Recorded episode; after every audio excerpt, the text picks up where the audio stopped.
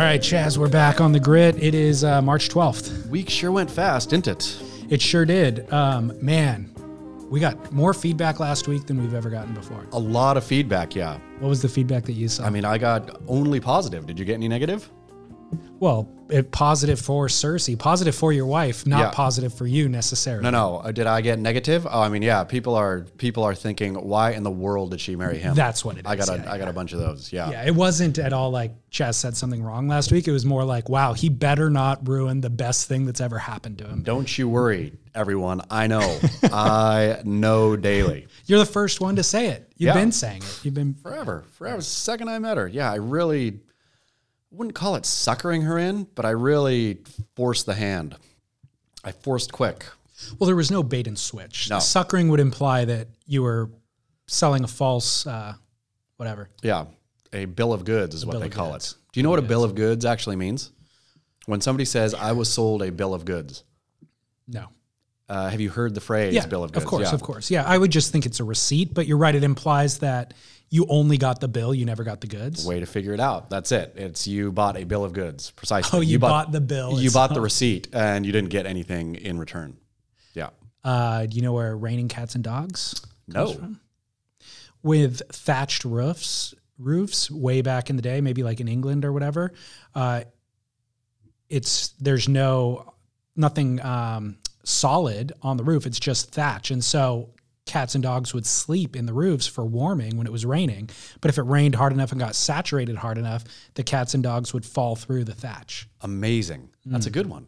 I like it. there you go all right we edu- educational episode We could totally switch to like linguistic nuances, Uh, little phrases and whatnot. There's a dumbass show on NPR San Diego called A Way with Words, Mm-hmm. uh, where they just discuss etymology and where, yeah, where folk sayings came from and all that. I want to honestly throw my car off the cliff when it comes on. really I hate it so bad. Just like whimsical little word plays, and they don't really know the two hosts. it's like a some dumb guy and girl, and they just sit there and like, "Oh, that's a great question," and then like flip through a dictionary. I feel like that's how a lot of people listen to our show. Yeah, hate, hate listen to our show. how many how many uh, traffic collisions have we caused? Um, well, if we did that, actually, we could we could probably beat Cersei's episode we could. if we were that regimented and provided that much insight. just got whimsical Yeah, about words. yeah, Yeah. or something. You know, like the education we provided three minutes ago. Perfect. Uh, we were talking before we got on air that you're teaching. You're responsible for teaching the youth that will ultimately lead our country. That's it. The Black Box Academy of Noble Savages. Crazy. Yeah, Crazy. This is a scary thought. it is. We're like six or seven months in at this point too. This is a going concern that's expanding next year. I mean, it's already expanded this year, but So the you our future is in the hands of the youth, and you, they're they are in the hands of Chas Smith. exactly. Crazy. It's what I feel like teaching on any given day. The I've talked about my fifth grade teaching. Well, yes, but it was only, always in the context of we're in the middle of a pandemic, and so you're Oh, yeah. cobbling together a lesson plan, trying to get them to sit in front of the iPad. Hopefully, this will all be over soon. Precisely, but this is forever. Realizing this laid school bare for me, where realizing and recognizing that what they're learning in school, I mean, school is just daycare, right? Yes. Uh, and I can do a better job than daycare. So, sure, it takes time and takes energy, but who doesn't want to spend a little time and energy on their children's? Well, you know why I brought this up? Hmm. This entire episode is dedicated towards fatherhood. Are you No, no, no, no. Dang it! That was gonna be a that was gonna be a nice on-air surprise. No, uh, Charlie, Coach Charlie, uh, Tyler Wright. There's a bunch of fatherhood themes Perfect. happening in surfing right now. It's true. So that was the segue. I love. you thought it was just I was just making small talk. no, no, but it's uh, fantastic, and what a great topical discussion we can have today on fatherhood as So- it relates to professional surfing. So, um, are you? How are you as a teacher? Uh, well, in fifth grade, when I taught fifth grade for a year, I was invited not to come back to teach anymore. And this was in a, a professional environment. This wasn't. Uh, This was COVID. a professional environment. Uh, yeah, the days, sort of, I suppose that I've thought why with kids, right? I mean, this is fifth grade, so they're not actually young kids, but why make learning such a bummer? And so making learning not a bummer for me involved playing five hours of dodgeball a day with them. that was it. What were you supposed to be teaching them though? Everything. Like just a normal, I mean, I was the, you know, I was a one, t- like they weren't going to different classes. I taught Right. math, English, Okay. history, reading, all of it. And yeah, And uh, did you have lessons built into the dodgeball no. game? Oh, No, okay. I mean, the lesson was don't be slow got it. and or hit the slow kid. So you yeah, could dodge a wrench. that's it. Um, and did the kids love you as a teacher? I think they did. Uh, their parents probably did not, and the school definitely did not. I was again went to my end of year uh, evaluation, and the principal was like, I think he was really thinking that I wanted to teach the next year too, and so it was really like, we, you know, we're gonna have to. Yeah, I mean, you're really hemming and hawing, and I was like, yeah, don't worry, out of here, man. He's like, okay, good. Well, we would like to extend you the invitation not to come back and teach. Hilarious. Yeah. Uh, did you not need the job? No, it was like a. Uh, I think it was the year between. Uh, I decided, I think, midway to go back to school and get my master's, and so I just thought, yeah, I'm done with this. So I was already going to school again by the end of the year, Okay, or or was committed to the fall. got it. Yeah, Um, yeah, that's funny. yeah, it was not good. Did you develop relationships with? Did, were there any kids who you're like, man, this is a bright shining star? I'm curious what they become when they're older. Sort of. I wonder. I, I. So the thing at the end, fifth grade, you have to in California, you have to take the standardized test that compares to the rest of California. Uh, and they all, I felt good about myself because they all ended up exactly where I thought they would end up. Like the smart kids were smart, the not smart kids were not smart on the test. But then I thought back, oh, maybe I, maybe I could have made the not smart kids smarter instead of just watching them fail their standardized test. I could have like given a given a hand up, but no, I did not do that. Had they not been playing played 400 hours of dodgeball throughout the year, or maybe it was the head trauma did- incurred from the ball itself. Oh man, I mean, I remember. Uh, yeah, for some reason I didn't want to teach American history, so I just decided to teach Afghan history instead. So spent our whole American history teaching the history of Afghanistan. Yeah, things like that. that Wow. Yeah, so they know a lot about Afghanistan. Those kids. How old are those kids now? They would have been. This would have been two thousand. Uh, would have been I think straight two thousand or maybe ninety nine. So they're- those kids are old. Wow. Yeah, those kids are now Robbing people. yeah, they're like 30, 30s, mid These kids are in the middle of doing a home invasion robbery at this moment. It's cruel. Or maybe Um, the 20. Uh, See, I t- taught so poorly my math. Fifth grader is 10. 20 years ago makes him 30. Yeah. Yeah. So, um, how are you different now teaching your daughter in her class? Well, I mean, it's the same general principle of why does this stuff have to be, why do you have to stress? Like when she had a math test the other day, not at my school, but at, or our school, but at regular school. And she was just like white knuckling in the morning. And I was thinking, she's in second grade. Why is she so worried about a math test? Like, she shouldn't have to worry about a math test ever, ever. As long as you're, I think, as long as you're, you know, moving forward and understanding the concepts, then why do you have to worry? And this whole worry thing built in, I think, is only because parents want to compete with other parents. Mm-hmm. And so they want their kid to have a certain, not just grade at school, but measure well on these standardized tests and all this. And I don't care about any of this. I don't care how she, how she measures to other people. You know, as long as I know what the standards are and, or what she should know, kind of, or the, the life skills and the, you know, work that's going to be important, or the, you know, as long as she's learning that, then who cares if she can do it under pressure, right? 100%. And she already has exhibited more personality, charm, art, even intelligence than a lot of other kids that I've met at her age, which will all benefit. Like she will be able to do whatever she wants to do anyway. So those measures don't matter for her anyway. Totally. And if Unless she, she, wants a job in an office in Irvine. I mean, that's exactly it. And if she wants that, or, and or she wants, you know, some kind of professional developmenty kind of thing, or to to go down that path, or you know, even to go whichever path she wants to go, she can fully hop back into junior high or something, right? Like it's it's not like you're going to lose elementary. All the stuff you didn't learn in elementary school is going to haunt you for the rest of your life.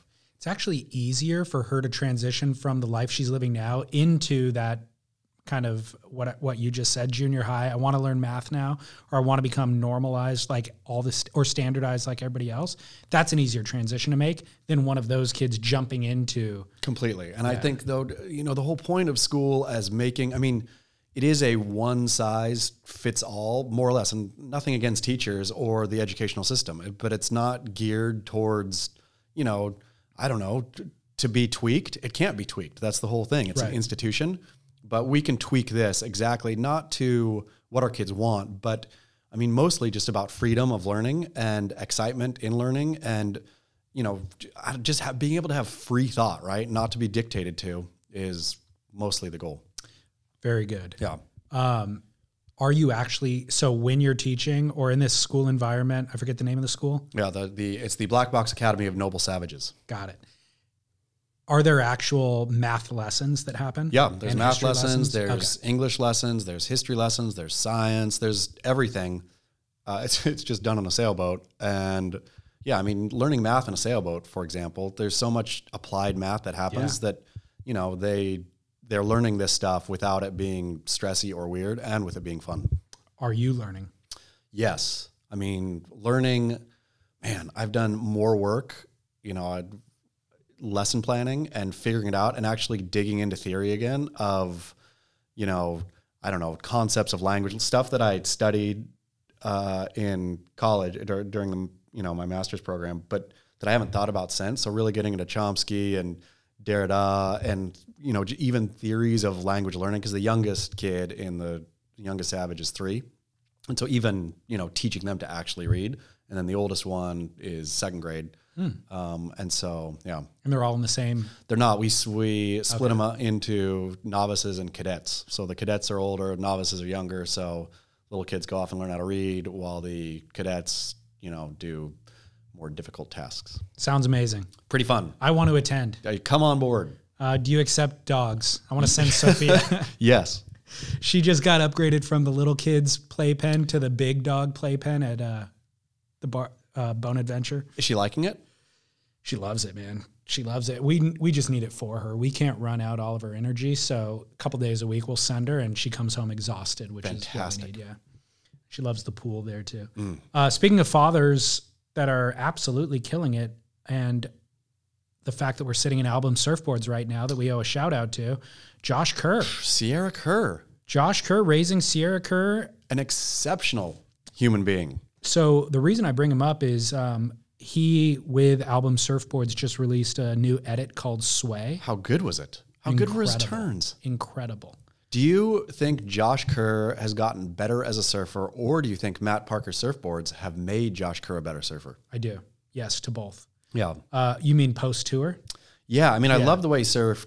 I've always liked the way Josh surfs a lot, but his turns on those twin fins are, I mean, they seem progressive in a way I haven't seen surfing progressive in a minute. I mean, Yeah, I aside from the air, like everything went to the air, I feel. And so, you know, you see progressive air tricks a lot, but rail surfing, like he's doing things differently than I've ever seen. It Yeah, doesn't, it doesn't it's- seem It it's the most progressive uh, shredding we've seen on a twin fin period.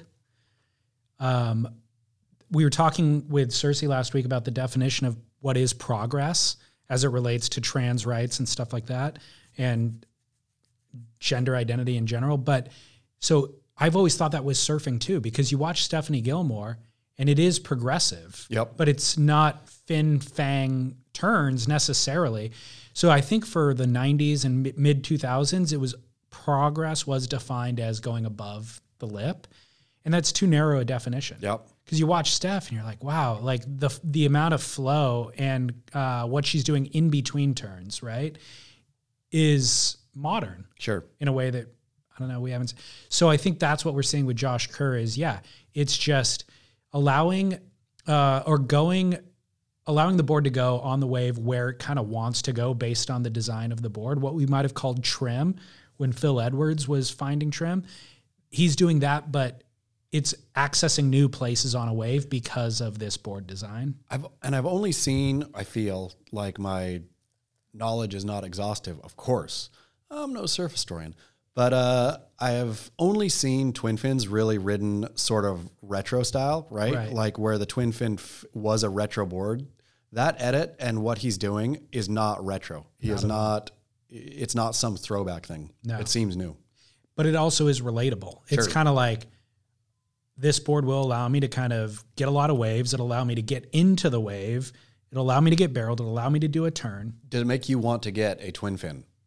Do you have a twin fin in your uh, quiver? So I rode that album Twinsman for two months, borrowed it, and then we gave it away to one of our subscribers on the first of this month. I met I met the man. Did you? Yeah, he was at Jackson Hole. He is a snowboard journalist. The guy who, or maybe it's a guy who won a board. I don't No know if he won the twins. It wasn't the Twinsman. I'm. I don't know. Maybe it was the soft top. No, Okay. it, it was a surfboard. He won a surfboard. Okay. Yeah. Wasn't the Twinsman because that just went down. Uh oh. Oops. my gosh. Uh-oh. For anybody who heard the calamity, that was a surfboard falling Off the rack. off the rack. Ouch. Who's responsible for that? Man, I'm so glad the door is closed and I had nothing to do with I that know. one. I know. oh no. Oh man. Oops. Oh well. Not our problem.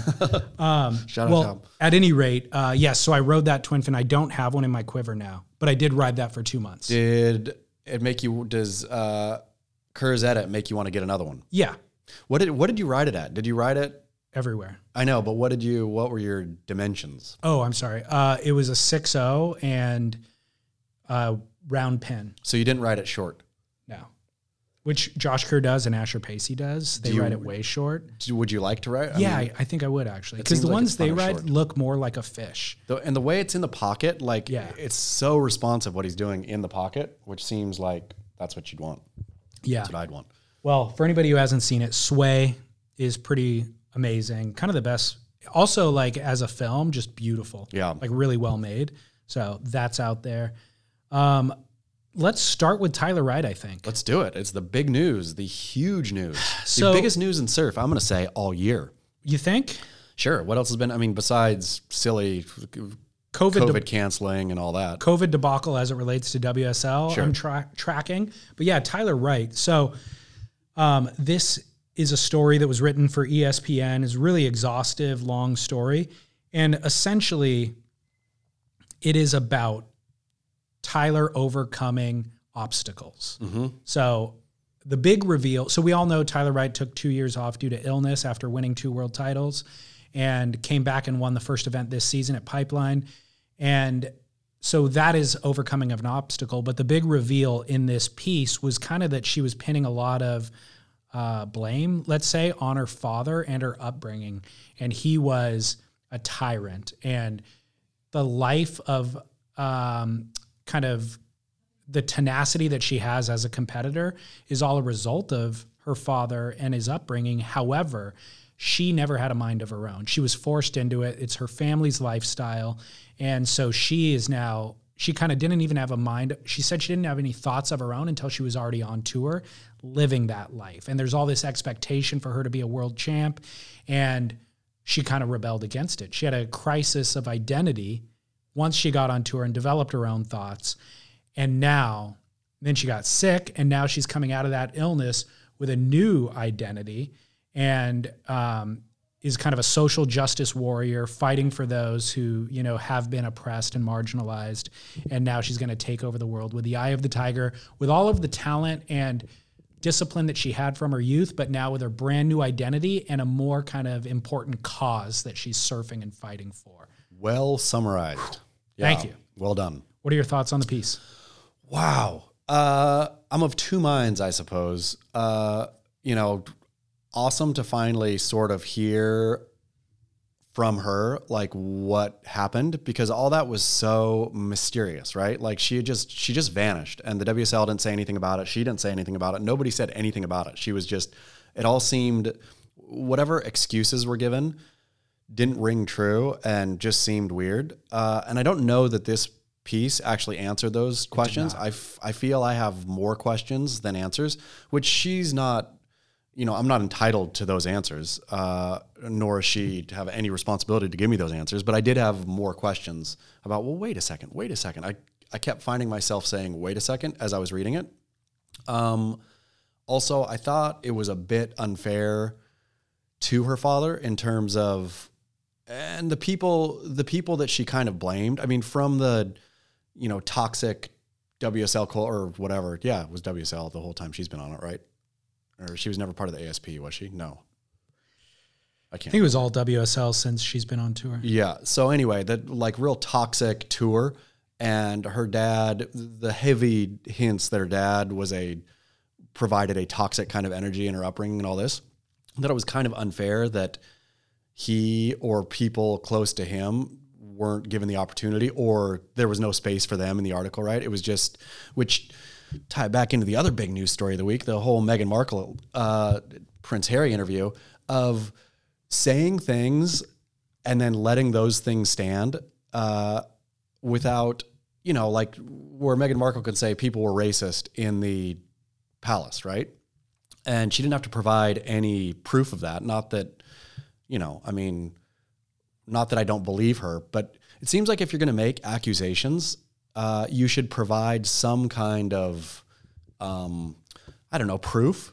Uh, and just in our culture anymore, you just say something and it's it's over, right? Like you say, this person is sexist, this person is racist, this person is abusive, this person is whatever. And if you're, you know, a, I guess not a white heterosexual male, people fully believe what you say on the grounds of you saying it which I just think is fairly dangerous. I think I would like us to get back to personally a little more circumspect of if you're going to level an accusation then back it up and or if somebody's leveling an, an, accusation then the writer doing the story or whatever should go do a bit of extra research. Correct. So this piece wasn't the investigative journalistic piece that you're asking for.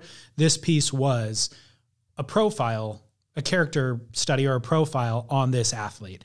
And so the only voices, in addition to Tyler's, were Jessi Miley Dyer from the WSL, who is Tyler's friend, and Sal Masekela, who is, you know, commenting on kind of the the um, social justice part of Tyler's new campaign. Yeah. But no dissenting voices. They certainly didn't interview her parent, her parents, or her siblings. And so, yes, that would have been more interesting for you and I. But that wasn't what the piece was. Sure. So I'm not anti that. And I agree with what you're saying is the broader culture can't now cancel her dad yeah. because it was just her opinion on what took place. How do you feel about her even calling out her dad in that kind of a way? There's a part of me that cringes when you put your family on blast. You know, and and maybe look, who might even have an opinion on her family dynamics, right? Sure. So maybe she's fully justified in doing that. But I don't know. I'm I'm fine with her blasting her dad. I mean, if she feels like you know, and the piece is so. I mean, it was careful, right? A, bit because she doesn't come out right out and totally smash him in the face, but between the lines, that's very or it appeared to me that's what was happening, right? Where yeah. like it was a real takedown of her, not only her dad, but the way she was brought up entirely, and I guess I don't have a problem with that so much. I would have just liked for the uh, writer to go get someone if the dad wasn't, you know, capable of speaking. Uh, get somebody close to him to at least speak for him. Just yeah. say, "Hey, look, I was there, and you know, it looked this way to me." The author said that the dad. She referenced that the dad has is in early stages of dementia. Yep. And that was almost an excuse for not interviewing him, which isn't fair. But uh, totally. But and again with the this whole Wright family saga, where we have brain injury from duck dive, we have mystery illness and PTSD that doesn't get you know even spoken of till way later, and and there's still. You know, I mean, I have so many questions about yeah. that still. And then early onset dementia, right. which, you know, what does that even mean? Well, the direct quote to kind of validate what you're saying from the piece was Tyler told her father, You have a choice. You can be my dad or my manager. He said, I'm your manager. Yeah. So he basically chose to be a professional in her life rather than the personal connection. So The other question I'll ask you is um, kind of the initial social response backlash against the article was, "Hey Tyler, cry me a river. Yeah. We have no sympathy for you. You are a millionaire. You have more privilege and access to resource than the vast majority of humans ever have across cultures and across time. And by the way, the system that you are kind of um, trying to hold to account, you won two world titles in. Yeah. How r- corrupt could it be if you won two world titles in the system and have earned more money off of it than any of your predecessors in terms of female surfers? So, like, we have no sympathy for you. How do you feel about that?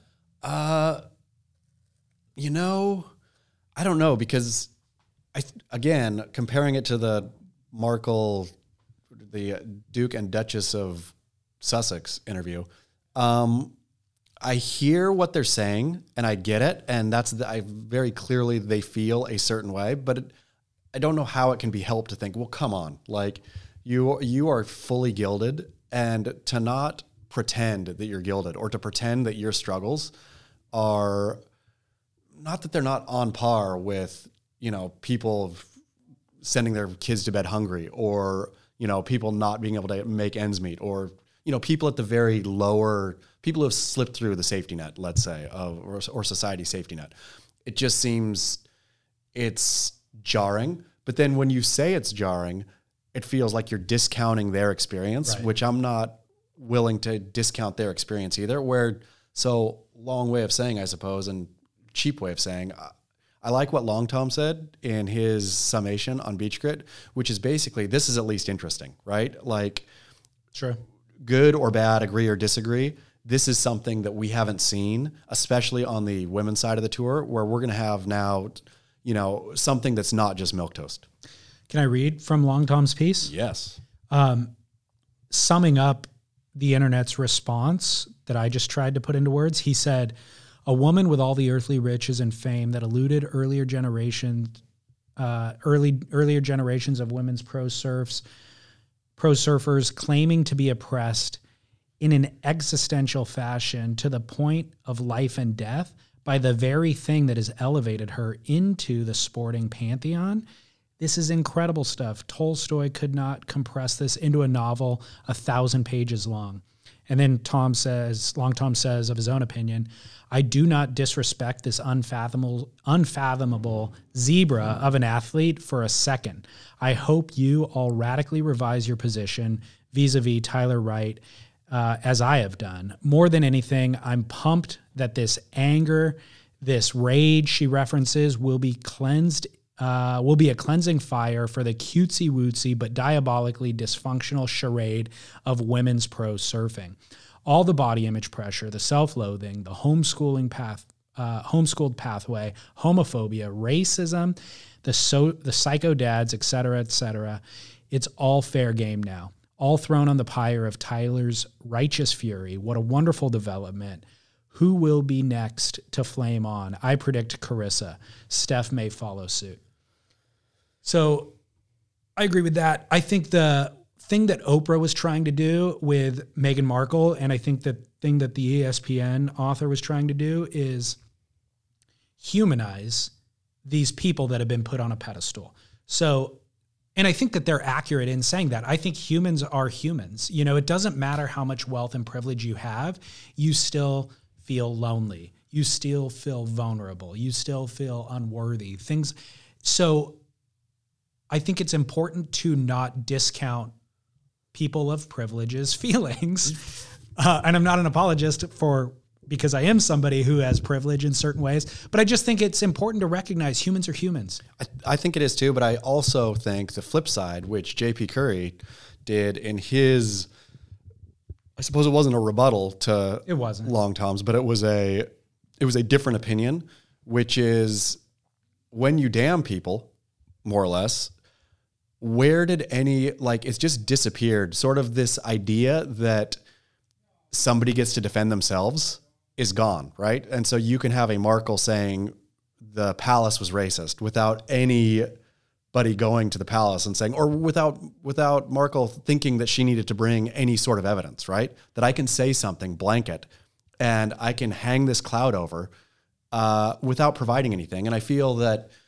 Tyler did a similar thing of hanging a pretty dark cloud over her father without any effort or no apparent effort made to get his side of the story. Yeah. And Where- that's that's not her responsibility, It's, obviously. It's not. And that's the, like, I mean, I made a movie about a female pro surfer Yeah. without any, you know, I didn't go, I mean, Lisa's father's passed away, but, uh, or with the Lisa Andersen movie. But I made a conscious decision not to talk to anybody else, only have Lisa tell her story, but not to talk to Sal or Jessi Miley Dyer either, right? Jessi Miley Cyrus, where this is like I made a very clear artistic decision to have one voice saying one thing. I think once you start av- having, like, once Jessi Miley comes into the conversation or Sal, then you better kind of broaden this net because now you're telling more. If it was just Tyler talking, I wouldn't have a problem with it. Tyler, though, uh, yeah, just certain voices being interviewed and certain voices being left out, I thought was unfair to the story. Ye- agreed. Uh, so my takeaway, while I said I, I think that it's important to kind of humanize all people, you know, and not vilify these people just because they have privilege. My ultimate opinion on this is, um, I don't think this bodes well for like Tyler's headspace that she's currently in is just a different version of the anger that she was feeling at a child from being oppressed. Now she's feeling angry about this other thing. And ultimately, there's a lot of victimhood associated with all of it, which I don't think is a p- position of power for anybody. If you're operating as the victim, um, you're just, I think it's the wrong worldview. It's not a very enlightened worldview. And there is so much gratitude. She could, a, an altered perspective, which JP Currie does offer, the altered perspective would have her feeling gratitude for the things that her dad provided for her and sympathy for his shortcomings because he does have maybe allegedly dementia and mental illness. And so I listened to it was a podcast. I don't even know what it was to be honest, but it was um, it was about a mom who uh, was destitute, and she was like moving from apartment to apartment, getting evicted. She had struggles with substance abuse. She had struggles with um, you know always had the wrong guys in her life and all that sort of stuff. So the young girl who was raised by that mother came home one day from school and complained about the clothing that she had on because she was getting made fun of at school. And the mother lashed out at the daughter and said, How dare you? At least you're warm. What are you worried that you don't have Jordans on? Like, you have warmth. When I was growing up, I didn't have warmth. I have real struggles that I'm dealing with. We're about to get evicted. So, how dare you come to me with your superficial struggle about you don't have the right shoes on? You know, you have way more than I ever had. And that traumatized the daughter, and the daughter developed all these weird neuroses throughout her life and became a cutter and all this sort of stuff. But I thought to myself, the mom is kind of right in a sense. But also, if you had the global perspective to have sympathy for your mother, that your mom is actually struggling with all of this, and a lot of it's due to mental illness. If you could step outside of the trauma that your mom's kind of putting on you, you could see that she's a struggling person as well, right? And so Tyler's a different version of that, where she actually has not only presumably she was fed, presumably she was warm and she had shelter. She now has millions of dollars. She has fandom. Which she has which JP points out exactly, right? Totally. Where where she is today is precisely because of what her father did. And if you dislike it, then quit. Like if you are so frustrated by yeah, it it does feel another phrase here, looking a gift horse in the mouth of I know that one. yeah. but the yeah, that you have what you have because your dad did what he did and whether your dad was right or whether it was No pun. Yeah. whether it was comfortable or not or whether it was good uh is sort of immaterial. And to your point too, like I know people in my life who have had such hardship but just look at it in a different way. They look at what they have, not what was taken from them. And I don't know that Tyler lives her life thinking what was taken from her, but I also do think her now that this is out, and now that I mean, the WSL has purposefully, I think, you know, with Jessi Miley Cyrus now as the commissioner and all this, like there has been a concerted push to make Tyler Wright the face of the World Surf League, which you know, bravo to have a out lesbian, you know, whatever woman. It's all fine and good for the times. Like this is what I think the times call for, but I think talk about pressure now being the face of social justice. Uh, I don't. It's good. I mean, I would imagine Tyler will have a heavy, Yes. heavier burden to carry moving moving That's- forward. That it won't be like, oh, all this weight off my shoulders because I got it out. It'll be, oh man, now you're going to be expected to X Y Z, and if you make one side step, you, you can get hammered pretty quick. for sure. And she will make a sidestep. Everybody does, Yeah. you know?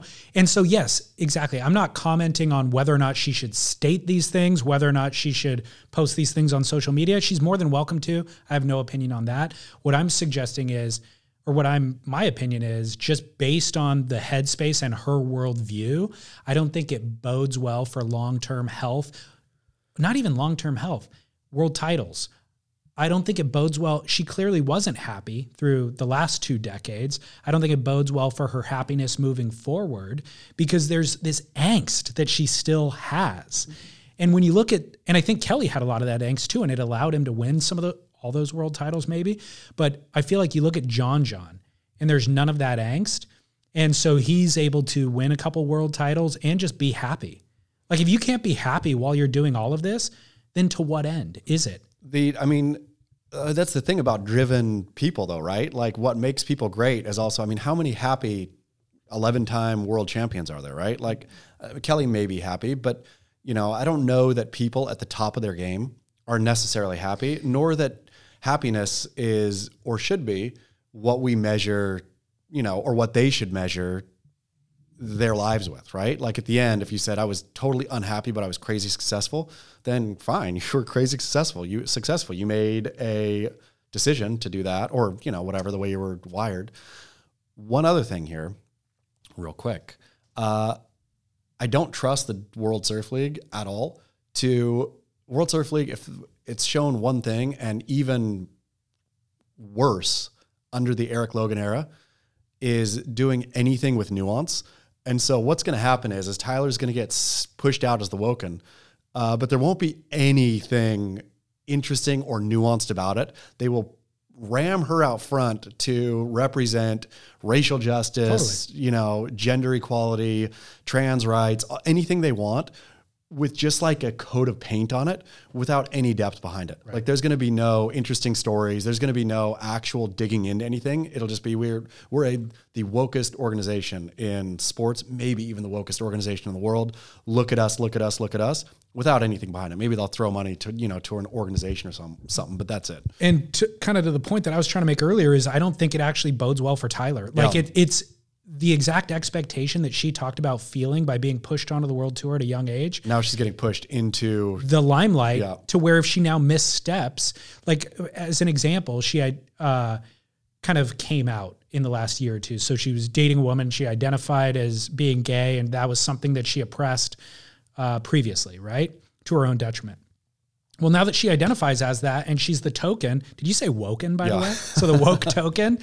Now that she is in that role, what if she falls in love with a male in the future and wants to now she feels like she can't identify as straight because all this expectation that could be a new conflict for her in her brain that distract you know like there's just this the WSL doing that is for their own ends. Yeah, it's I mean, not completely. necessarily for Tyler Wright's best interest. you know? WSL WSL got to look super duper duper woke in a huge feature, you know, on ESPN, like which I'm sure you know with the the very clear pride and all that that's emanating from WSL.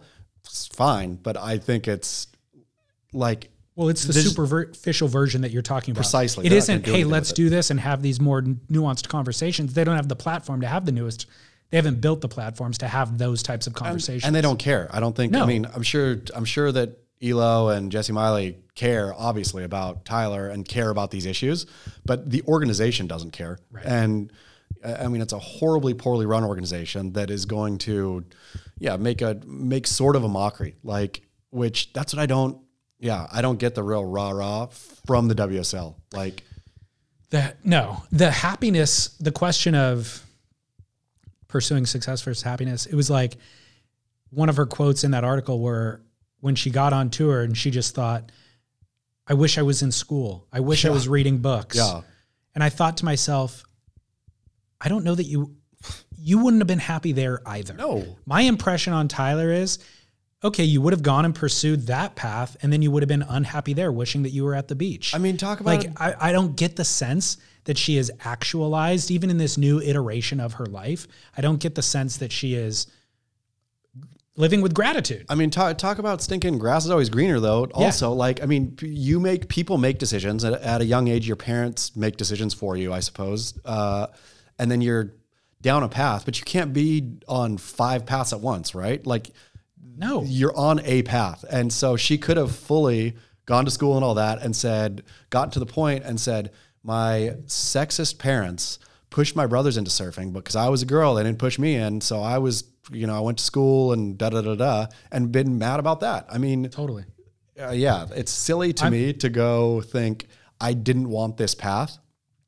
I mean, it's just your path. Your path is your path. I don't discount any of the suffering that she went through as a child being in that situation. I just, this piece didn't make me a bigger fan of hers just because I felt like her worldview didn't express enough gratitude or, or compassion for her dad's own kind of foibles and shortcomings. It'll be you know? interesting to see moving forward how much she does completely dominate every bit of what the World Surf League is pushing and World Surf League coverage over the next year or so. I've always been a fan of her surfing, you know, and and like she could probably win world titles standing on that talent alone. Sure. So it'll be interesting. Uh, the other father story is the split. Gabriel Medina, who has been his whole surf experience has Charlie's stepdad. been through Charlie. Yep. Whistling on the beach. Well, I mean, from childhood, Charlie Yeah. introduced Gabe. Charlie owned a surf shop when he met Gabriel's mom, and he loved surfing, and so he ushered uh, Gabriel into the surf world and trained him, coached him all the way through his world titles, all the way up until this past year. And Gabriel just got married. He, he and his parents stopped following each other on social media, so you could read into that what you will, and came out and announced that he's looking for a new coach going into the Australian leg. Thoughts on this? I mean, this one, I think, you know, whatever. Like if Tom Brady and I love we talk about Tom Brady. I've been talking about Tom Brady like every dang show for some reason. But Tom Brady and Bill Belichick broke up, right? Like, and Tom Brady went and won a, another Super Bowl, and Belichick didn't. Whatever. But I think for I could see that Medina would get to a point where he would think, "Hey, I've I've gotten everything out of this that I can," uh, and I would think, you know, Charlie could think, "I've given everything to this that I can." I mean, kids won what? Did he just win win one world title? Gabe? Yeah, two. Two. Yeah. So he's won two world titles. You know, he's the most popular surfer in the world, et cetera, et cetera. I mean, at some point as a parent, I would think that it behooves you to back away, right? Even if you're getting kicked out the door, just to take your kick with a, okay, you know, doff your cap on the way out. The, I don't know what Charlie, Charlie hasn't responded, has he? There's been no, public anything. And he never has been public, period. Totally. And so great. So maybe he's just saying, hey, you know, I gave you everything. I still think that I have more to give. But if you don't think I have more to give, then, you know, like a gracious exit. If Charlie exits grace, gracefully, then I think that's the best case scenario. Agreed. And so I, by don't know way- what it'll be for Medina. I don't. Well, Gabe Gabe said this interview, by the way, came from Waves, Brazilian surf website, and Gabe said that Charlie was going to focus his attention on coaching his younger sister, Sophia.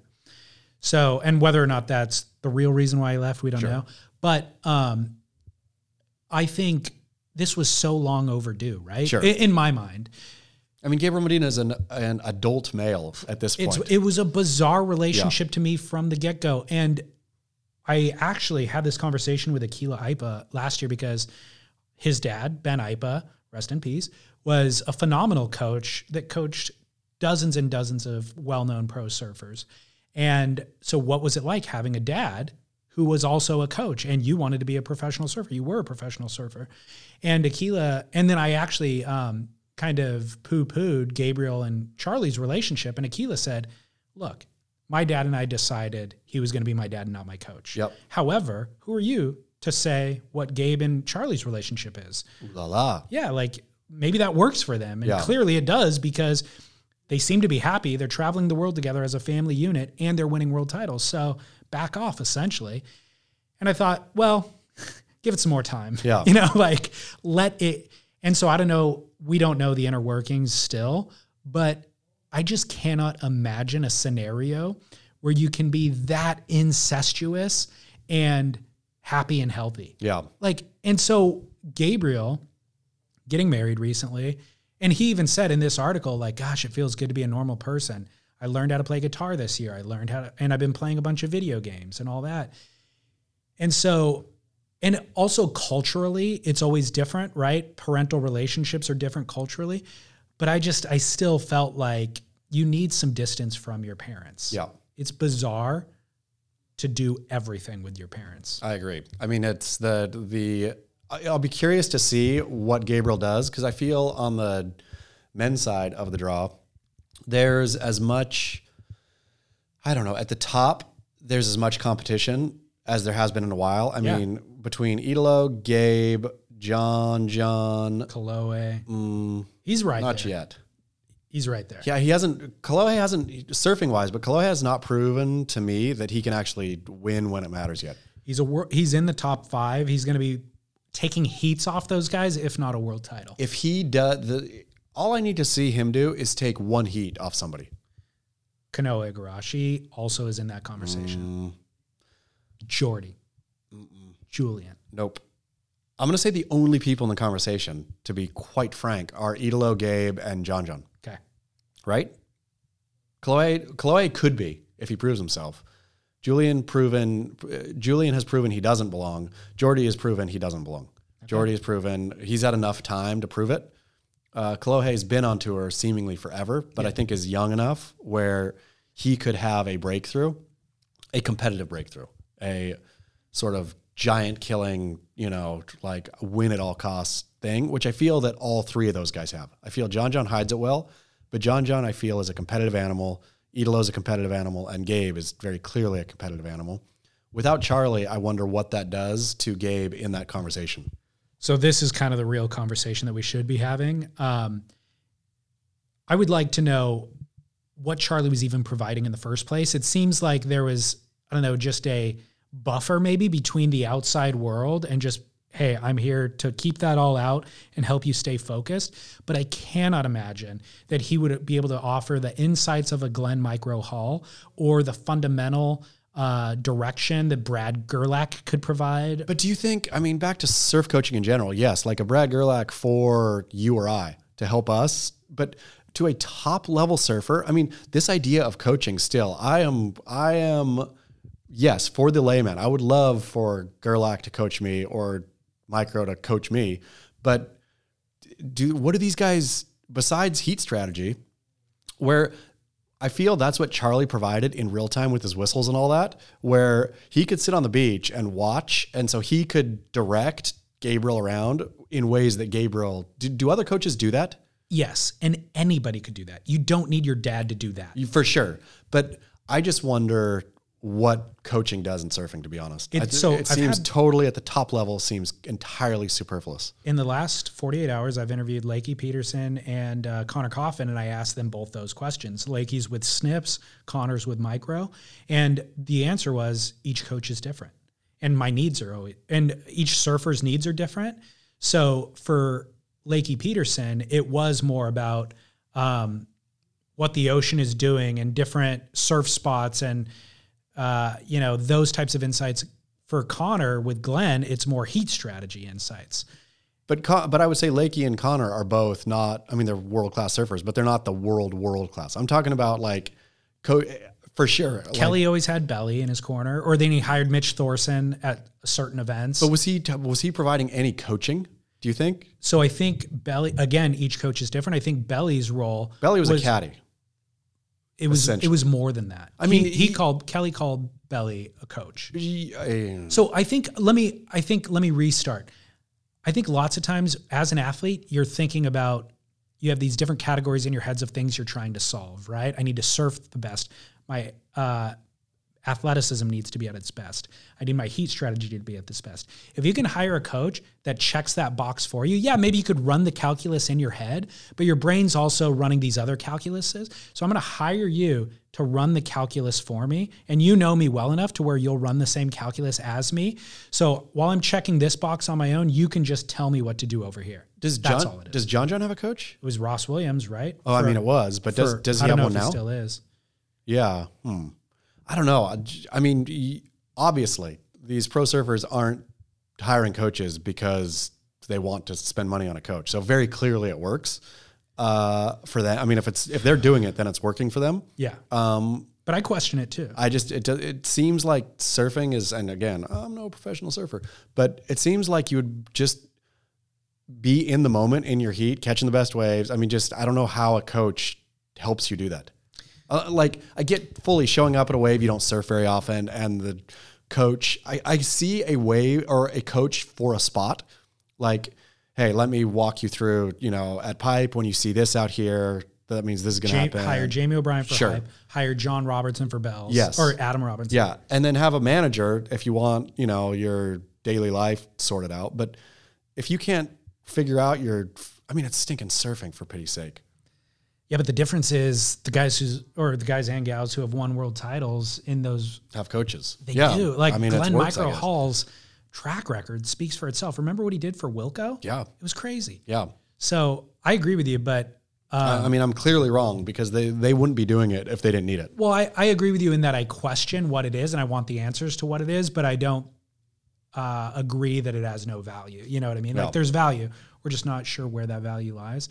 Um, It'd be fun to see a real raw product come back up through the ranks, like on talent alone, like a drinky, eating bad food, not working out, sort of Irons esque character rise back up and see, because then we'd have a one to one juxtaposition, sort of, on can you just, I mean, that was Italo up until he started working out. yeah, but Italo's like a workout freak. Now Now, he is. Yeah. He's in Um, his hotel room just getting her kettlebells. What is Jack? Does Jack Robinson work out? He could be that guy because he has that talent, Yeah, and Jack Robinson has a crazy dad too. So he could, but he's severed ties, all but severed ties, right? yeah, I think so. So back to Gabriel, the dad we've you and I have figured out through our sophisticated analysis here Yeah.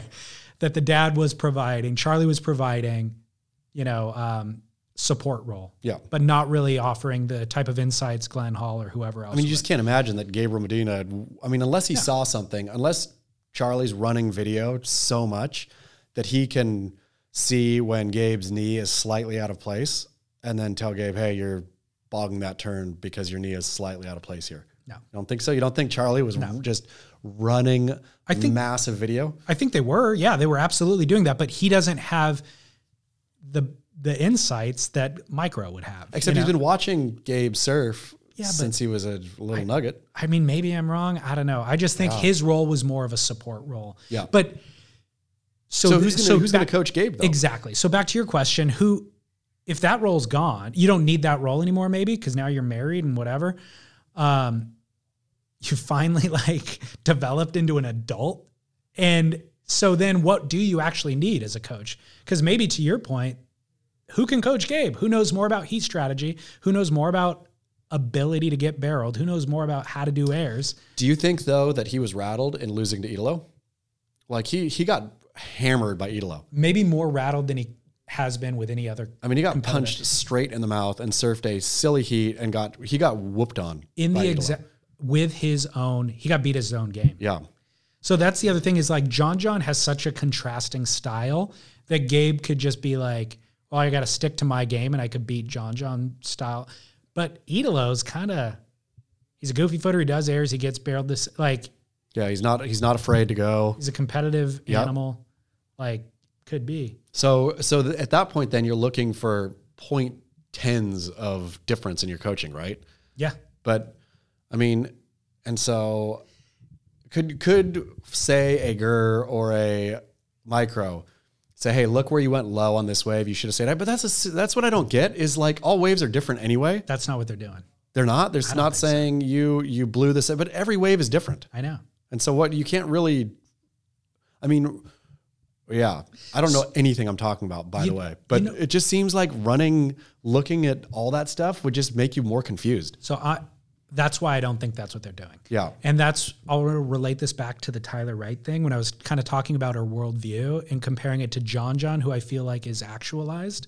Um, that I think the coach's role should be to get you to a healthy mental state where you're actualized and you can kind of Be in the moment. yeah and fulfill your potential Yeah. you know and so that's where i feel like tyler the way that she the way that i interpreted her worldview is she's going to be your own worst enemy the way that i interpret gabriel's worldview is you're going to self-destruct like the only person who could beat jon jones in the ufc was Jon Jones. through cocaine and hookers. Yep.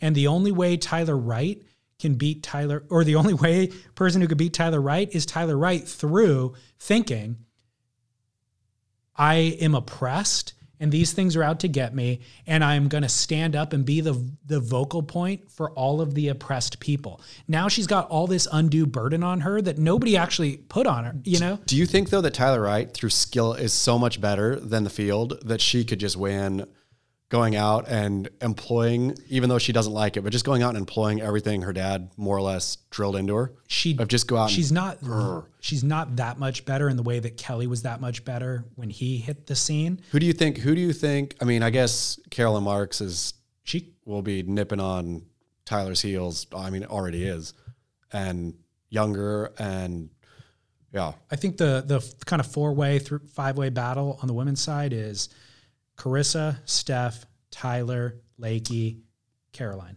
okay. If you had to put your money, Caroline. you put your money on. I mean, Caroline coveted. Do you think Caroline's going to get into uh, Australia in time to compete? Yes.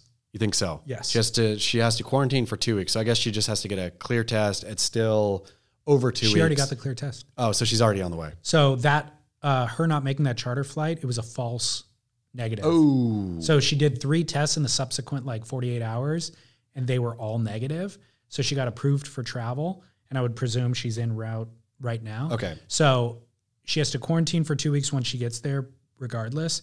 And then there was a 10 day window before the event starts. So that gives her surf. plenty of time. Okay. Okay. So she'll be all right. So you're putting your money, your money's on Caroline Marks for the win for the Australia leg uh, For a world title this year, even. this year. yeah. Okay. I think she's the I mean, she's the woman to beat. let's not call it a world title this year.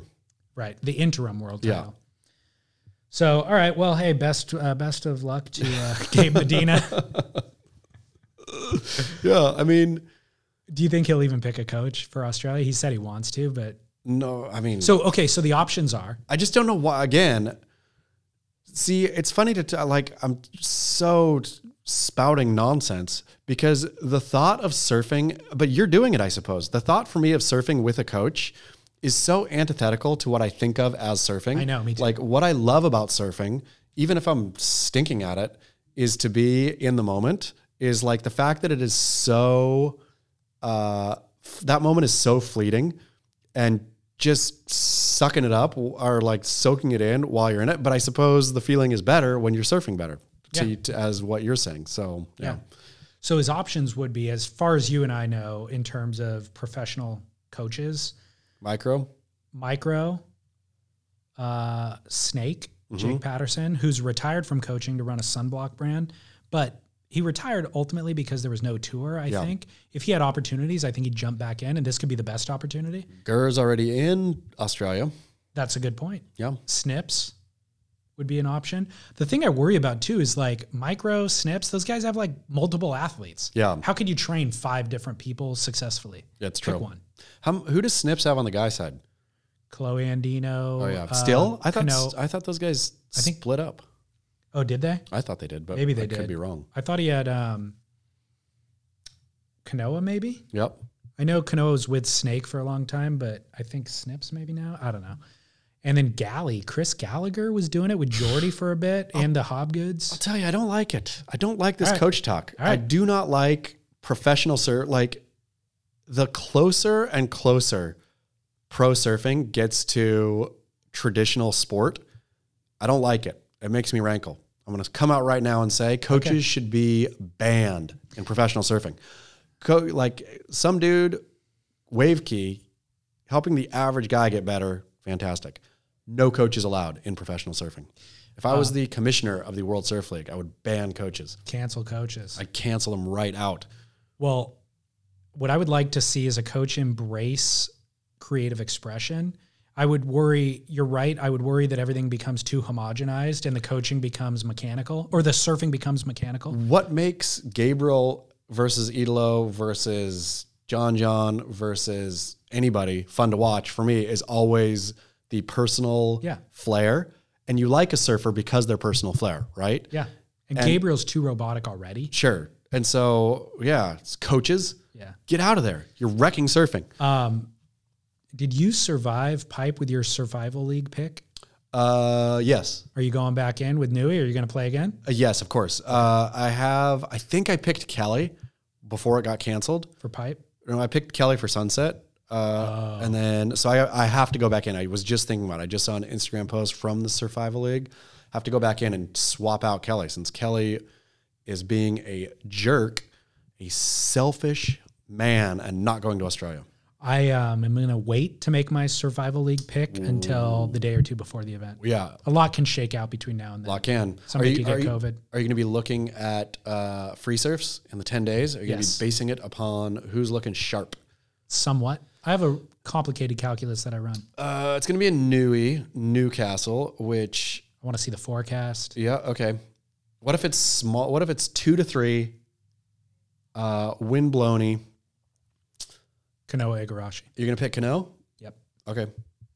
I might go Connor O'Leary, You're feeling Ethan Ewing. You're feeling Eye of the Tiger on Kanoa. Well, Kanoa is so reliable. No matter where you put him in the world, he's going to post two seven fives. Who do you think? Which professional? We haven't talked about professional surfing in so long. It just feels strange. Who do you think is going to come out and this year off, more or less, or whatever? I mean, they surf pipe, but doesn't really count. Let's be honest. Just a one-off event. Uh, who's going to come out and do well because of the long, long break, or do you think they're all going to look the same? Um, because of the long break or because of the new tour stops? Long break, new tour, everything's changed. They're so used to, you know, for so many years in a row, it was reliably, you know, snapper to bells to West Oz to da da da da. Like they knew what they're doing. They were in rhythm. Now the rhythm not only is shattered, but they're all new stops. So I think the surfers who would do really well on the QS are who you want to look at. Yeah, who So are used to just used to going out and competing randomly. Yeah. And, and at marginal waves. Yeah. You know, so um, Connor O'Leary, Ethan Ewing, Kanoa Igarashi. He's won in Huntington twice. But who's gonna? I bet those guys are going to get up in. I totally agree with you. They're going to get up into the quarters. But I feel that those guys don't have the chops to win. I feel if there is a not that they don't have the surf chops, they just don't have the mental chops. Like if there is a Gabe or an Italo or a John John in the quarters too, then I I really do feel, unfortunately, as much competition as there is on the top of the men's draw, I feel that there's no competition for them. So you pretty much punch your ticket if you're those guys, I feel. Uh, it's hard to argue against Gabriel and Italo because if the waves are two to three foot slop at Nui, they can win that event Yeah. easily. I mean, I suppose I suppose it could hamper John. It could hamper John for sure. Yeah, there's uh, the other conversation is who is it going to hurt the most? Yeah. It's going to hurt Jack Robinson. Certainly would have hurt Kelly Slater. Kelly Kelly's only chance to win a 12th world title is if G-Land's on schedule, Cloudbreak's on schedule, Chopu makes it. Isn't it strange though? I mean, it really is strange to me. We talked about it already, but sitting third in the world and tapping out, like what else has he got going on? I mean, it's not like he's in doing a bunch of stuff, right? No. Like I get Well, not wanting to go quarantine. I get not wanting to go surf crappy waves, but you're literally third in the world right now. Couple, I mean, you go sneak in, get a second. I mean, you could be a legit title threat, which would be a great story. It would be you're right he's positioned best, but I don't think those stops in Australia, those events do not benefit his. Of course not, but he could he could tap back into his inner QS warrior. It's too old, too brittle.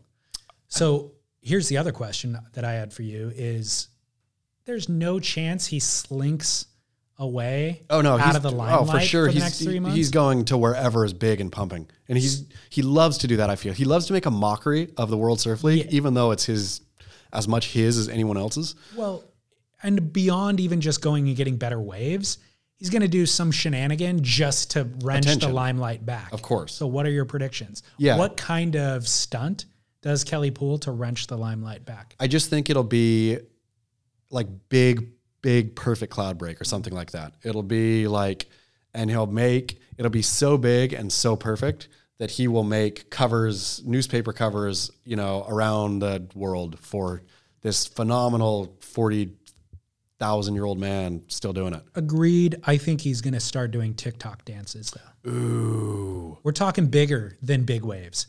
We need something to go viral. You so think Kelly's- either a cooking a cooking channel on TikTok, he can make slime. it's already passe. Yeah. Like what's coming next? That was last year. Well, I just, daughter got straight back into slime. She's jumped in with two feet back into the slime pit. I think he's too old for the slime demographic. It's true. What else could he do? I could see okay, a jaunty hat, Yep. maybe some jewelry. Do you think Kelly Slater will launch some progressively woke organization? Do you think he will save the whales. he will become the face of save the fill in the blank? Yes. He could do that. With a TikTok dance Yep. and a hat. I think that's the trifecta. And it'll maybe launch on TikTok. That might be the platform. And that'll be So what he spends the next couple of months. No doing. cloud break for Kelly. He's going to be too busy. Yes, that too. Okay. Yeah, that too. Okay. He's doing both things. He still loves to surf. I mean, It's not like he's giving up surfing to go do these things. That's true. Okay. It's that he loves surfing, but that's not enough. Like I've already been doing that for 30 years and getting the spotlight with that. There has to be some other way to wrench the spotlight. Speaking of Kelly, how did you like Kelly damnation of the royal family? I didn't understand it. Wow, he hammered. It- yeah, it didn't. Yeah, I- wasn't that clever. I didn't really get it. but it was truly mean. Like Yeah. it was it was honest to goodness, which is funny. I this is what I found funny. You want to know what I found funny, David Lee Scales? Yeah, I'm gonna pull up the quote while you're. Yeah, you pull up the quote, and I'm gonna just talk Tell about me. what I found funny. I feel Kelly Slater has been on the receiving end of vicious, from me personally, a lot of them, of vicious barbs, uh, just because he is the, you know, big fish, right? Yeah, And so you just like can throw vitriol at him because it's funny, right? Or fun. Uh, so I feel Kelly's been on the receiving end of just like mean things that people say, uh, people who don't know him or know him well, right? Kelly turned around, which again, the amazingness of Kelly's lack of critical thinking. He did the exact same thing to a fish bigger than him, right? Right. He doesn't know the royal family. He doesn't know anything about it. I, I mean, he knows w- exactly what we know and probably thinks he knows more because he probably has friends of friends who know Harry or Meghan or whatever, right? Or so, but just a vindictive screed. I mean, his thing was like you're inbred. It, it was. I'll as, read it. As bad a tre- read it. It's as bad as any troll has ever written about Kelly Slater. So the first sentence references James Hewitt's unacknowledged illegitimate kid. Who's James Hewitt? So James Hewitt was the. Uh, I think he was a soldier. Had an affair with Diana. Oh, um, but I think it's been sort of debunked. I think that affair started uh, after Harry was born. but this plays in perfectly to him as the conspiracy theorist For sure. which he loves Yeah. right so kelly's comment what about the uh, royal interview was i'd be mad too if i was james hewitt's unacknowledged illegitimate kid got essentially kidnapped and held hostage by the royal family was forced to pretend that boring square prince charles was my dad all those years then they cut off my trust fund and disapproved of my hot American wife because it didn't fit into their ongoing inbreeding program. Did I miss anything? Wow. I mean, as mean as anything ever written. Very mean, top pretty- to bottom. pretty hilarious. It is pretty hilarious. It's funnier than I thought, actually. yeah, yeah, it's funny. It's good. It's I mean, it is a well organized, well written troll. But yeah, you're right. If he's been on the receiving end of all the trolling that is all circumspect and rumor and all that, all of that is unsubstantiated rumor that he's just piling on top of one another to form a conclusion. And let's be honest, like people lay off of Kelly, but there are real questions about Kelly's, uh, you know, how he's handled himself as a father, let's say. And so to go all in on criticizing another father is seemed like really, come on, Kelly, like how honest to goodness. What's worse than that is even claiming that it's not the kid, that Yeah. it's not your own child. I mean, it, Yeah. Kelly's lack of self awareness continues to astound and amaze. Thank you, Kelly. Um, what I appreciate and love about him, though, is his uh, willingness and desire just to slug it out in comments. Yeah, that was a that was on the. it wasn't his post. It was the No. Betoota Advocate, which is a very funny Instagram, like a satirical uh, Australian Instagram thing, and that's where like he, the onion for us. yeah, uh, that's Like, where he- he does he even off. know that it's satirical? Because I've seen him take. Maybe he knows overall, but there's been one headline. It was a couple of months ago that he argued against as if he didn't realize it was satire. I mean, that's uh, again back around to Kelly Slater is the 11 time world champion, the million time world champion of lack of self awareness. Like, I think he has so little self awareness as to be like historically important. Yeah. People will look back on history and think, who is the least self aware person ever? And some people will say, I think maybe Donald Trump. And no, it is Kelly Slater. Um, Robert Kelly. Should we go to commercial? Let's do it. All right. Chas, we're back. Man, it's a good one. I feel like we should just like cut all of our commercials into its own episode and it could be like a How many commercials do we have on these days? How many how many commercials are the okay, sweet. we got one right now, but uh April 1st, we'll be launching two new important partnerships Very exciting. that will not only be entertaining ad reads, it'll keep people healthy and fit Subscribe now to avoid to avoid. smart, smart. Um, all right, so we got barrel or not. Let's do it. we were talking about cancel culture a lot last week with Cersei. Uh, I saw a pretty solid meme. Actually, a guy sent it to both you and I. Pepe Le Pew got canceled, the Looney Tunes character, right? And in the comment section underneath that article, Joe Pug wrote, I'm glad he's canceled and my children are safe. Now my son can get back to playing Grand Theft Auto, where he just set a hooker on fire so he didn't have to pay her. I laughed. I chuckled out loud when I read that. I mean, it sums up the world we're living in Sure does. so beautifully. It's all just absurd. so beautifully. Absurdism. I drive up the freeway. There are Grand Theft Auto billboards, or there was another one a couple of years ago. I think it was called Red Red Dead Redemption, maybe. Mm, yeah, of course. These video game billboards, By? Rockstar. Same company makes both those games. Okay. It's it is a criminal face torso on the billboard with a gun pointing down and it actually goes off the billboard. It's like an extension for the gun pointing down at me driving my car because the game is Grand Theft Auto, the port of the game is to steal the car. So it's this guy pointing his gun at me, and off on the side, kind of in the background, is a hooker in a G string with her booty showing, like pointing it out towards me in a sexual advance. Like I'm looking at that billboard driving on the freeway, going, "How does that exist?" Do you think do you think that Grand Theft Auto gets canceled? I haven't heard any whispers of it getting canceled as a game. It's a so far out there in your face that it's uncancelable. Yeah, yeah. I mean, like if they apologized, then they'd get canceled immediately. Yeah, they said, If "We're sorry that we-" billboard." But I'm I'm like honestly, I'm not easily offended. But I'm driving down the freeway, kind of like, oh my god, what is? Oh, that thing forced itself into my awareness, and it's unpleasant to be interrupted by. did you ever play Grand Theft Auto? No, I've never. No, I haven't so played, much fun. I haven't played video games since James 007 on Oh, Nintendo GoldenEye. 64. GoldenEye. GoldenEye. Oh man, yeah. But How uh, good was that game? So much fun. So the single bullet version, the whatever The it's gold called. gun? Gold- yeah. Yeah, that was the best. Man, I gotta get that game. I would love to spend an evening on that game. Just playing yeah, Bond, Goldeneye. Yeah. Yeah. Who who was your favorite character to play? I don't even remember. I think I like the Russian girl. If you could, I think you could play her. It's been a long time. Um, I'm anti. I mean, this could be a barrel, and I'll save it for the future. Video, Video games, games? we'll save it for the future. Don't do it. Okay, yet. okay, okay. Okay. Uh, barrel and off. Following the royal family.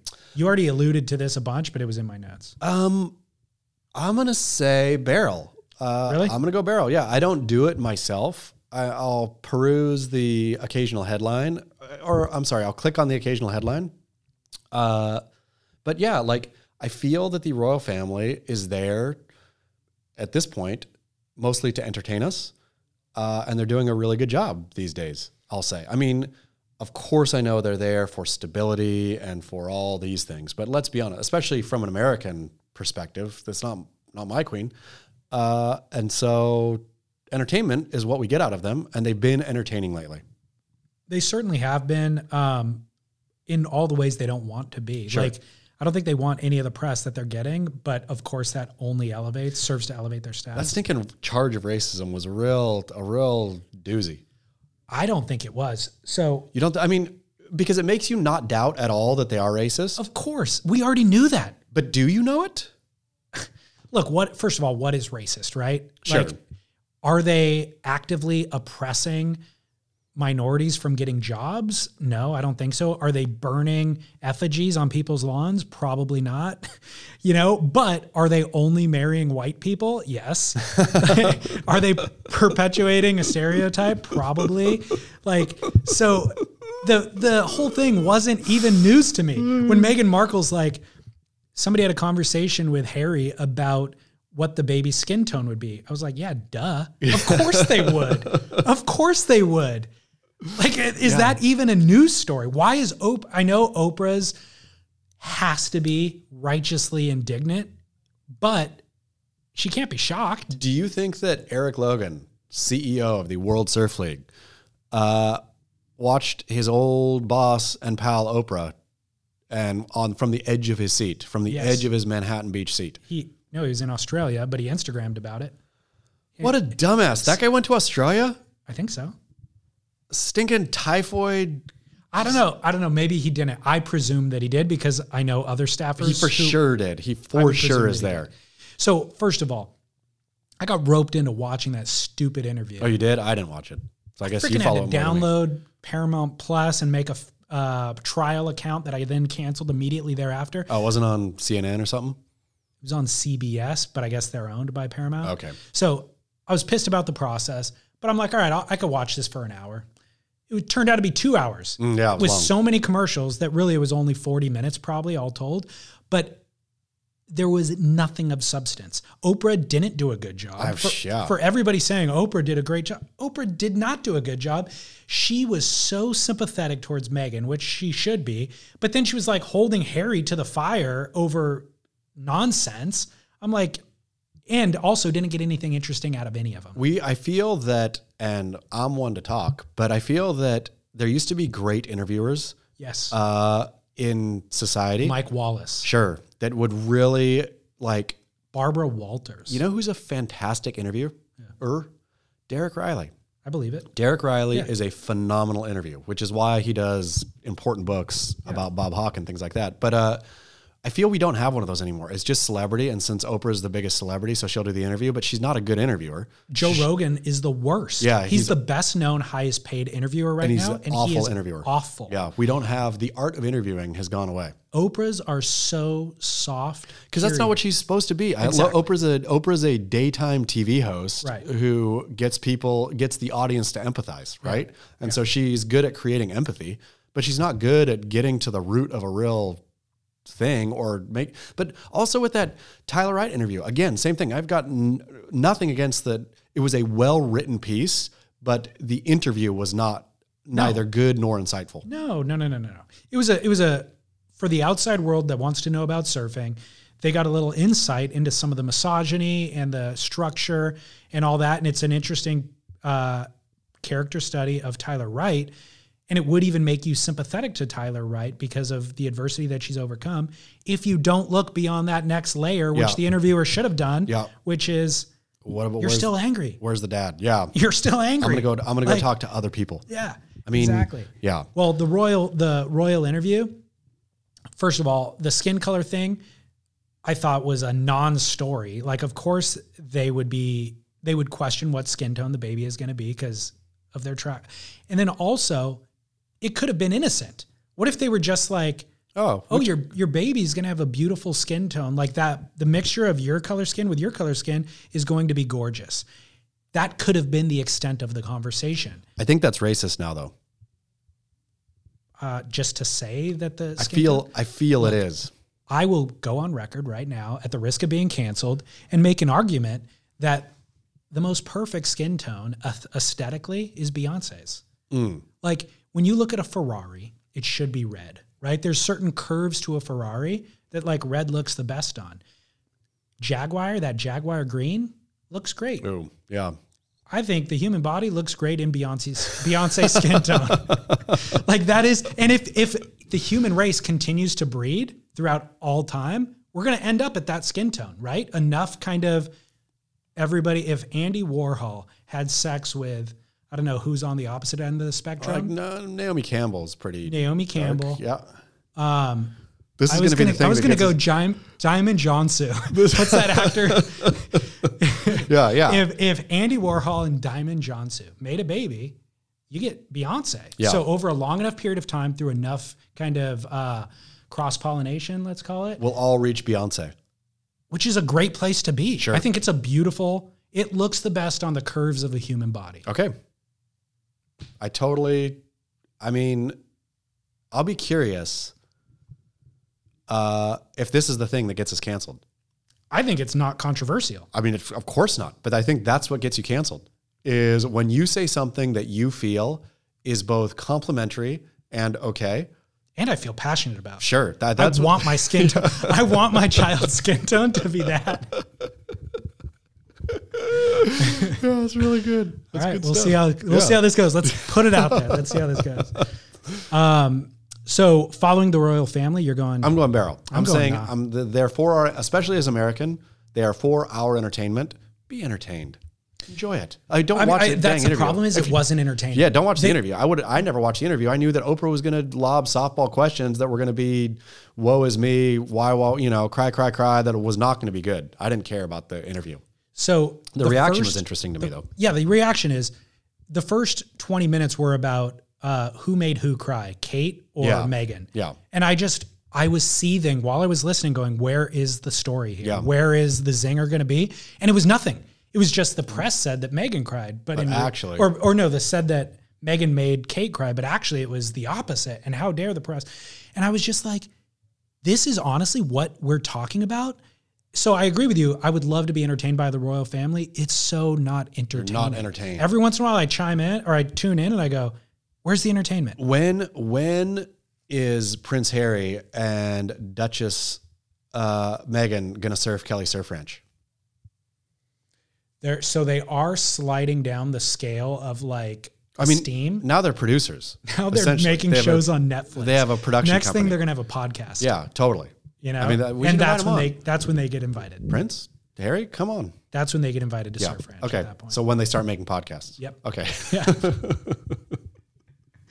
um, the reason why Princess Di like has become more famous than anybody else in the royal family ever and is actually even kind of who people think of when they think of the royal family is because she was a pauper who got elevated to princess. Yeah. That storyline is compelling. Except I don't think she's really a pauper. Let's be honest. I think Well, she was a school teacher. She was a kindergarten teacher. But I think she- wasn't a proper pauper. I mean, I think she was royalty though.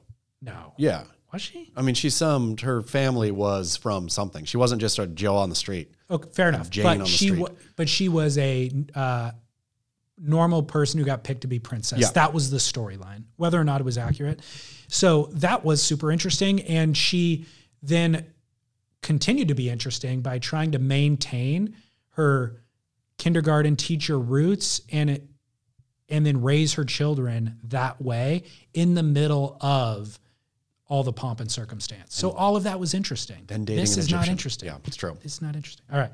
Uh, barrel or not, working with your parents, working with your dad. Ooh, like your dad ha- is a carpenter, and then you become a carpenter. I mean, this is obviously based on Gabriel Medina, but yes, this is you, yes, doing uh, exactly what you just said. I'm gonna say barrel. Really? I'm gonna say if you if there's like a family line, your dad's a surfboard shaper. His father before him was a surfboard shaper. Father's father before him was a surfboard shaper. I'm gonna be a surfboard shaper. It'd be kind of nice, right? If you could look at the path of li- your path of life is chosen. Stinking Tyler Wright didn't like it, but I don't think that'd be so bad. I- like if you have skill, if you have ability, you have to really define the relationship is where the problem lies. if your father had a convenience store, successful convenience store, wouldn't you be happy to become a cashier at that convenience store? Own it someday? You'd want to continue your father's legacy in a sense. You wouldn't want to hand that off to some rando, right? Sure.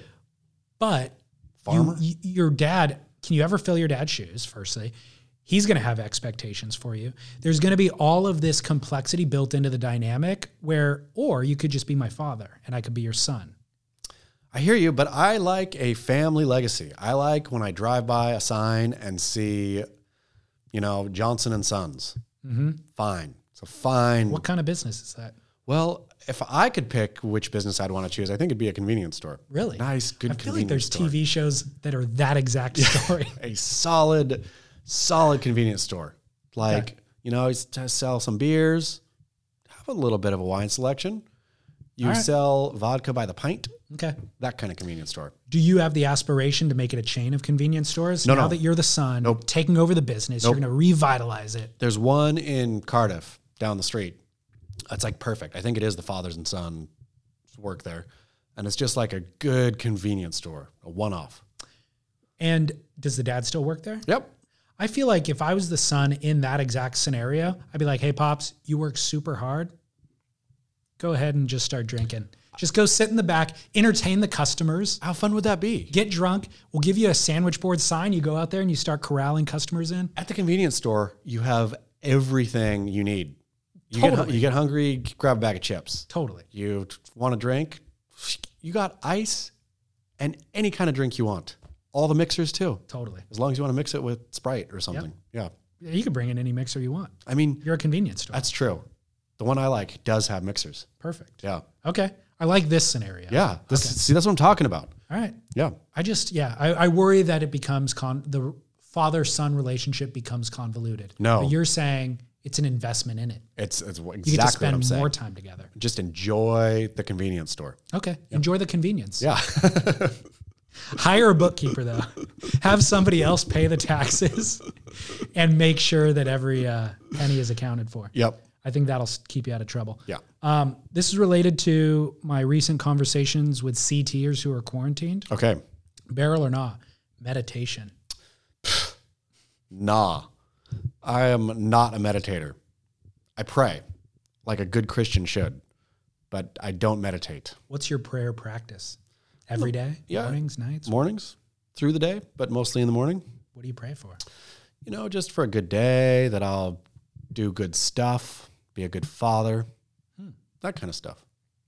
Do you find um, that A, prayers are answered, or that B, there's a just kind of a, um, I don't know what, like a purge that you feel after getting it out? I think it's just an awareness, a perpetual awareness that, you know, I am not my own boss, sort of. Oh, Yeah. I see. Like uh, a, a real, yeah, like being aware every day of I am serving God. I'm not here for myself. I think people, listeners, are going to be shocked by this reveal. It comes out, I think this comes out yeah. every once in a while, and I think people are shocked every time it does come out. Um, I'm wondering if meditation serves the same purpose for the human psyche, I know humanist. but I wonder if it does. No. It's a waste of time. It has to be ascribed to a, a being. yes. Okay. To a deity, Okay. to God. All right. Yeah. Otherwise, mindfulness and meditation is just spinning your wheels. Spinning your wheels. Go play some Grand Theft Auto instead of doing that. So. I, the understanding that I have from a lot of people who I admire and look up to is that it provides tremendous calm and uh, benefit, and also like allows a quelling of their anxiety to process the rest of their life. You know what else does that? Drinking and going to sleep. Except then you wake up with way worse anxiety. So there's negative benefit. There's negative consequence of the drinking. Yeah. Physical. There is. I mean, Consequence. it it Whereas the meditation, takes the edge away for a while. the ed- meditation could have only beneficial.